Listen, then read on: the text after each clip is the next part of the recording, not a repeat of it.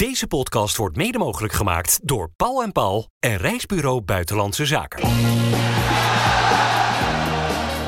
Dit is Rijnmond Sport, de podcast. Ja, welkom bij een nieuwe podcast Feyenoord die we opnemen. Nou, het is inmiddels net na middernacht, een kwartiertje na middernacht om precies te zijn. Op een uh, bijzonder vervelende avond voor Feyenoord. Want het was het de Champions League avontuur 2023-2024 houdt op na een uh, 1-3 nederlaag in de Kuip tegen Atletico Madrid. En Dennis en Dennis, jullie waren erbij. We moeten reëel zijn. Was ook niet heel veel op af te dingen. Nee, Atletico was de betere partij uh, deze avond. Feyenoord zeker wel zijn kansen gehad. Uh, met name voor die, die 1-0 van Atletico toen die viel. En ook even later nog, en vlak na rust, Jiménez op aangeven van Hartman hè, op de 1-1. Dus er waren wel wat momenten dat het anders had kunnen lopen. Maar al met al vond ik Atletico de betere en heeft Feyenoord terecht verloren. Ben jij heel teleurgesteld, Dennis Kranenburg? Of is het ook bij jou het realisme dat de boventoon voert? Nee, natuurlijk ben je teleurgesteld. Zeker als je ziet hoe fijn het uh, voor de dag is gekomen in deze Champions League uh, groepsfase. Dan heb je vooral op die momenten jezelf natuurlijk ook gewoon heel erg tekort gedaan. En is het natuurlijk niet vanavond dat je hier tegen een tegenstander speelt die gewoon ja, heel goed en ook heel geslepen is. en fijn het ook niet in allerbeste vorm vond ik uh, uh, vandaag. Dus uh, ja, dan ben je zeker teleurgesteld, maar ook wel realistisch dat je ja, tegen zo'n grote tegenstander als Atletico eraf gaat. Ja, dat kan gebeuren. Dus eigenlijk allebei. Rood, wit, bloed, zweet. Geen woorden maar daden. Alles over Feyenoord. Jij zegt twee interessante dingen daar net, Dennis Kranenburg. Aan de ene kant inderdaad die vorm van Feyenoord eerder deze Champions League campagne, die heel goed was. We weten allemaal nog hoe Lazio in de Kuip van de mat werd gespeeld. Maar aan de andere kant ook de vorm van vanavond. Deze dinsdagavond tegen Atletico. Analyticus Geert en Oude die wond er op de radio bij ons helemaal geen doekjes om. Die zei in de rust echt over de eerste helft, het was echt verschrikkelijk. Zijn u dat met hem eens? Dat Feyenoord, dat het echt verschrikkelijk was in de eerste helft?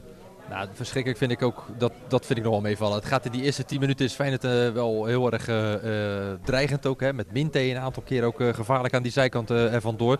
Maar wat, ik, wat mij vooral opviel in deze wedstrijd, eigenlijk over de gehele wedstrijd, is dat fijn, bepaalde spelers niet het niveau halen dat we van ze gewend zijn in zo'n wedstrijd uh, van vanavond. Hè? Dat kan te maken hebben met misschien de druk die erbij komt kijken. Maar natuurlijk ook gewoon met de tegenstander die uh, ja, anders is dan, met alle respect, een Excelsior of een, een andere ploeg waar je in de Eredivisie tegen speelt. Daar wordt gewoon wel iets anders van, van gevraagd. En op het moment dat dat niet 100% is, tegen een tegenstander als wij vandaag tegen speelt, dan krijg je gewoon een, ja, dan krijg je zo'n wedstrijd als vandaag.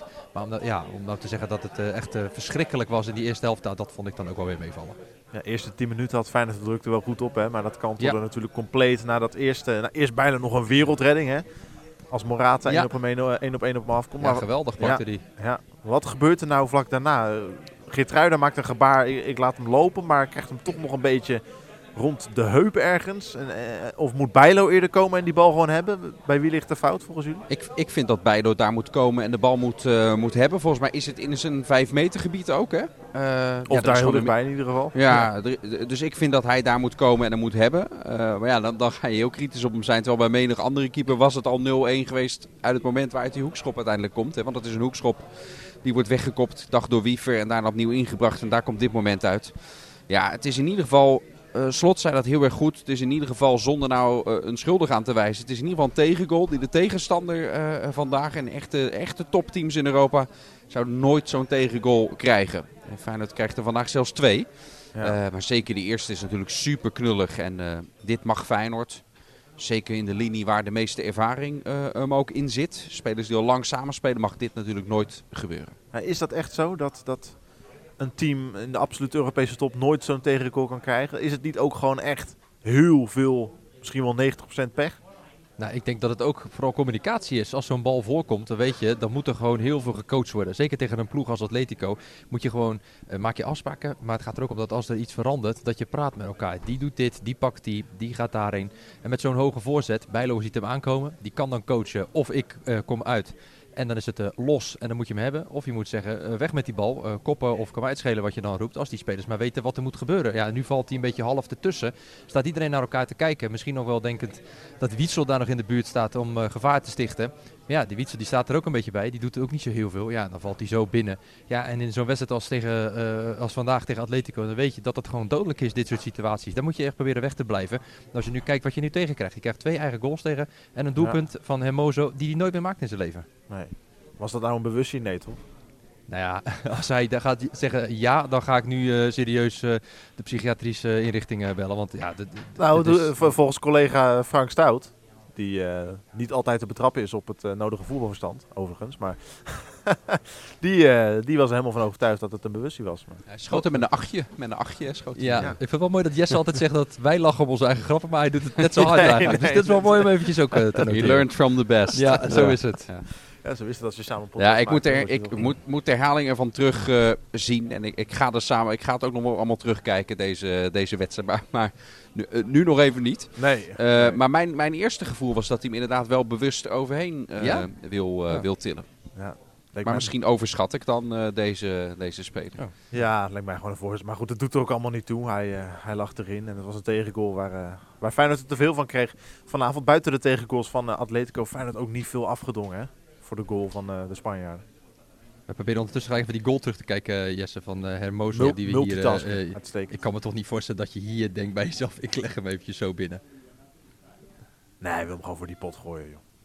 Ja, nee, dat denk ik ook. Ja. Want Ja. je ziet hem ook niet naar de goal kijken, maar Nee, eerder eh, nee, naar voren. Om op jouw vraag Ja, terug te dus we komen. hebben, de, we hebben de, de knoop doorgehakt. Nee, Mooi. Feyenoord heeft, heeft op sommige momenten wel de kansen gehad. Neem dat ene moment met, met Jiménez vlak na rust. Dan zou het, eh, volgens mij vlak voor dit doelpunt is dat nog. Ja. Eh, met Hartman die dat heel goed deed. Er was zo'n hele gekke hoge bal werd er gegeven door Atletico. En Hartman heeft dat al door. Oké, nu moet ik er even bovenop zitten. Die pakt die bal af. Van Wietsel. Ja, ja. dat, ja, dat was de kans voor eh Jiménez natuurlijk. En maakt hij daar de 1-1. Ja, wie weet hoe het dan eh, loopt. Maar ja, daar, eh, daar koop je helemaal niets voor. Zo, eh, zo is het niet gegaan. En als je uiteindelijk gewoon de balans opmaakt na 90 minuten. Ja, is het echt niet, niet vanavond geweest waar Feyenoord de campagne heeft vergooid. Dat is, dat is in Madrid geweest. Feyenoord had daar moeten winnen als je de kansenverhouding ziet. En ook in Rome had Feyenoord een resultaat bij Lazio Ja. moeten meenemen. Eh, allemaal niet gebeurd. En dan Nee. douw je terecht een, een treedje af naar de Europa League straks. Dit was ook voor eh, Jiménez echt een eh, vervelende wedstrijd. En dan bedoel ik niet per se, ja, die eigen goal maakte was natuurlijk helemaal zuur. Maar Ja.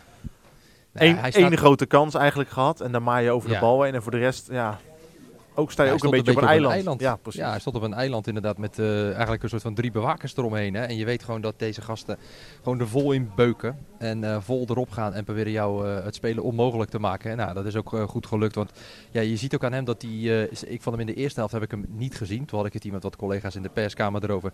En toen zeiden we ook van ja, hij moet eigenlijk proberen weg te komen uit die situatie daar. Weet je wel, een beetje een andere... Ja, misschien een beetje uitzakken of naar de zijkant of iets anders proberen eh, te doen.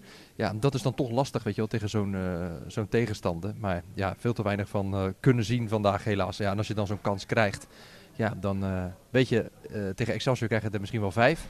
Ja, tegen Atletico krijg je er één, maar dan moet hij er wel in. Wat vonden jullie van de sfeer in de Kuip?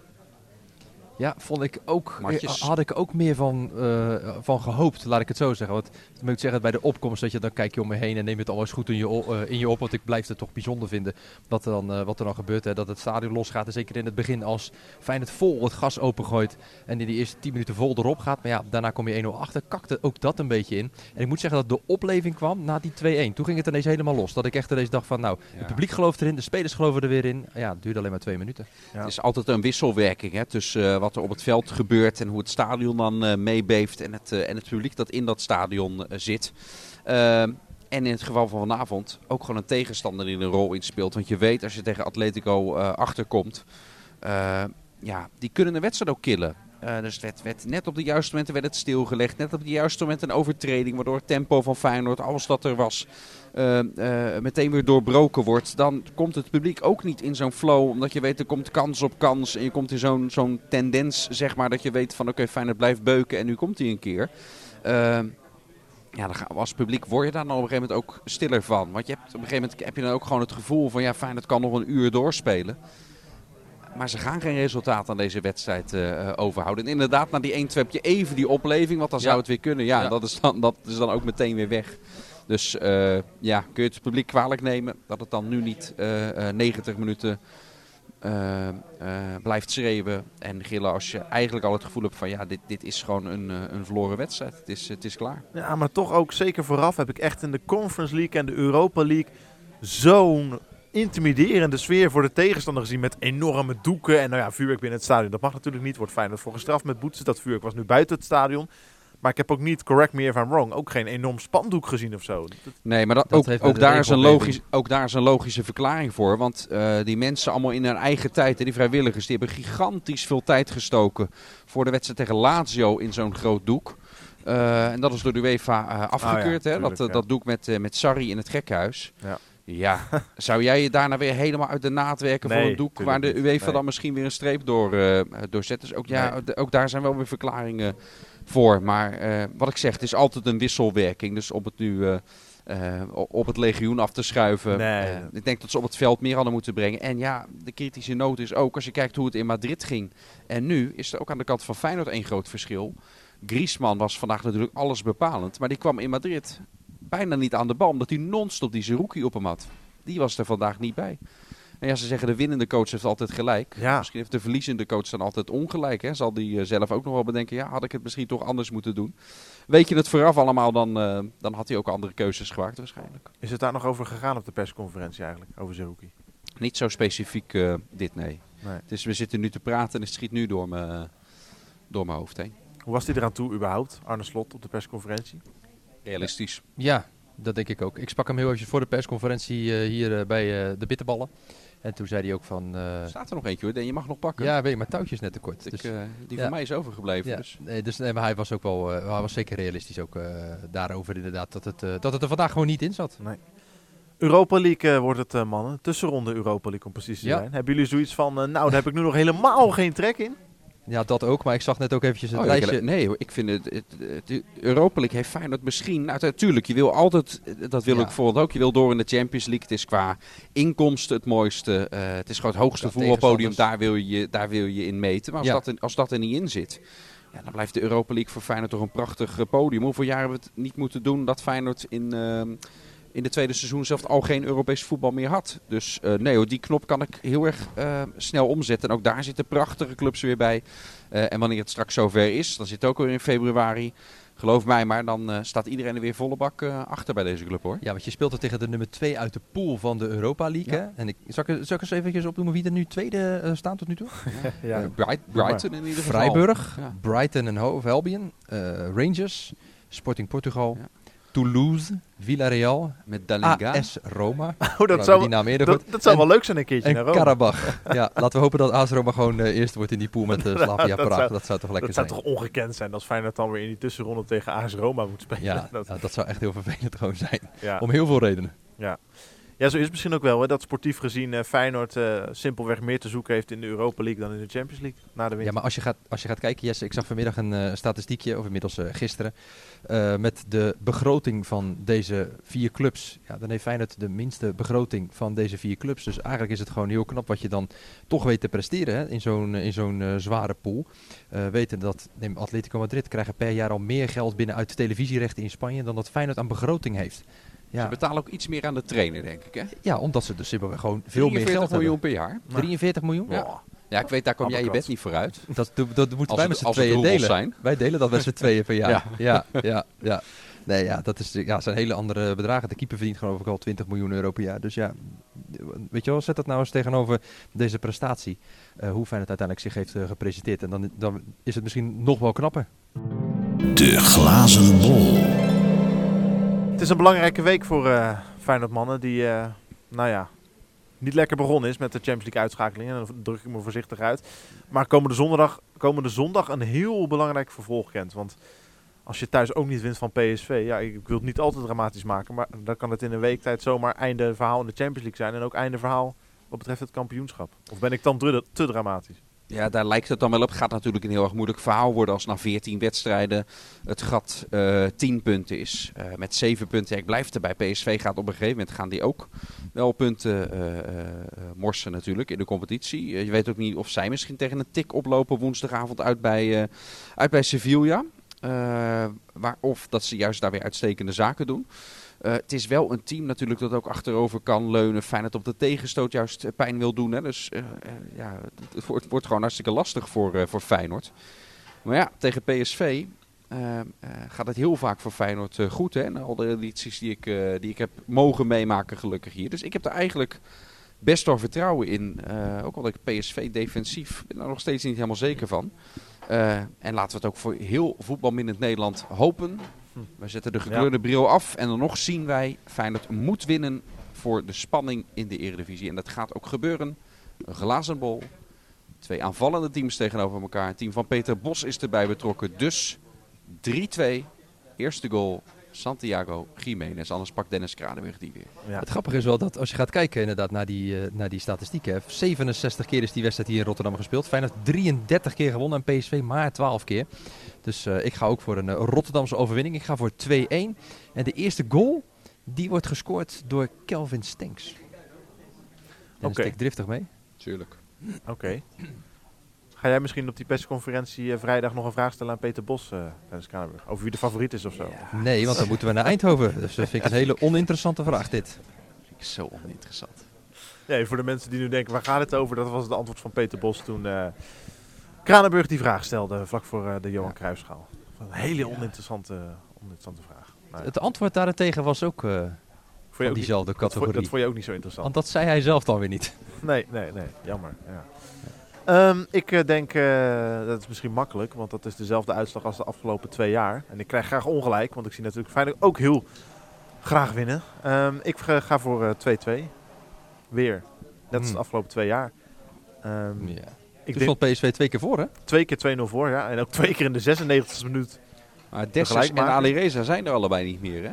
Nou ja, Ali Reza nog wel, alleen die doet niet mee. Nee. Hij is er nog wel. Ja, Dessers is er ook nog. Ja, maar ik bedoel, Reza is nog steeds bij Feyenoord. Oh ja, ik dacht even dat je bedoelde onder ons. Ja, dat ook. Ja. Hij is ook nog steeds onder ons. Zo zwaar was die blessure toch ook niet. Maar wie maakt de eerste? Yes, is dat dan ook weer van 0-2 naar 2-2? Nee, nee, nee, nee, nee. Ik denk eh Feyenoord komt op, eh, op voorsprong. En eh Jiménez mag ik dan niet zeggen, dus dan zeg ik... eh, Mag wel. Nee, ik zeg Igor Paixão. En dan komt Ja, PSV op. dan vraag ik me wel af op, ba- op basis waarvan. Ja, nee. Maar- Het mag. Ja, lekker. Wij lopen nu al uit, dat weten we wel. zo, die zit even in een mindere, partij mindere fase. hè? Ja. Ja, Ja. dat was afgelopen weekend tegen Excelsior het geval. En ik vond hem vandaag ook. Ik vind ja, hem ook al, ik ja, vind hem al langere langere tijd. Ja, ik weet dat, het. dat er wedstrijden zijn, dat, dat je twijfelt, doet hij wel mee? Dat hij zo onzichtbaar bijna is. Hè? En, ja, je weet, ik hamer altijd op buitenspelers en, en, het, eh, en het rendement. Hè? Ik bedoel, Minte vandaag was ook niet goed. Maar die blijft het dan in ieder geval eh, eh, wel proberen. Eh daar ben ik, ben ik nog steeds kritisch erop en vind ik dat hij te weinig heeft gebracht. Maar ja, eh, op, een gegeven moment maakte die geen eens acties meer. Of kwam die amper nog aan de bal. En dat hebben we de laatste weken al wat vaker van hem, eh, van hem gezien. Dus daar moet even... eh, ik weet dat het winter is, dat het koud is nu. Maar er moet even wat, eh, wat peper in het Zeg, eh, ik, zeg, ik, zeg ik iets heel geks als we eigenlijk weinig meer van Paixão zien sinds dat beruchte filmpje van hem eh, uitlekte op social media en de krochten van het internet?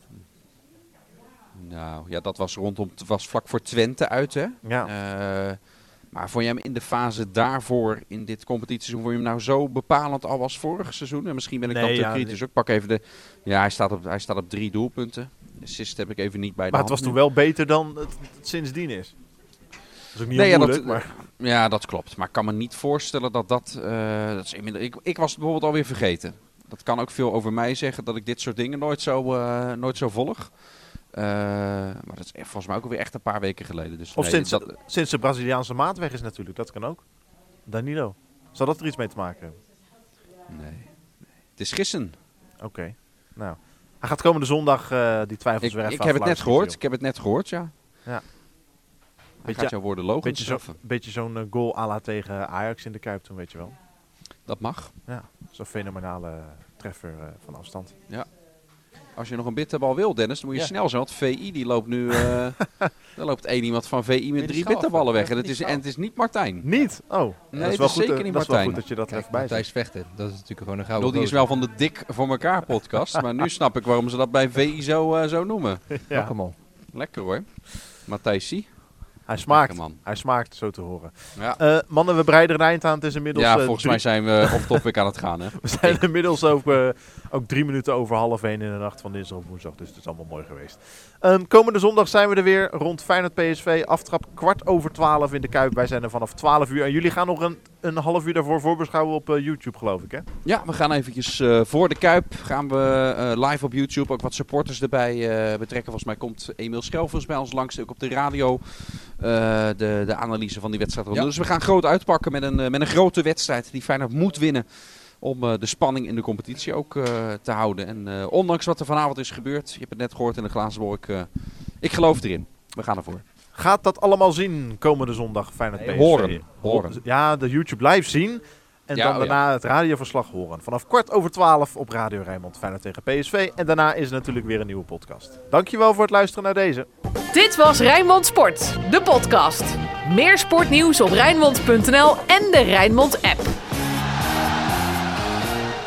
Deze podcast werd mede mogelijk gemaakt door Paul en Paul en Reisbureau Buitenlandse Zaken.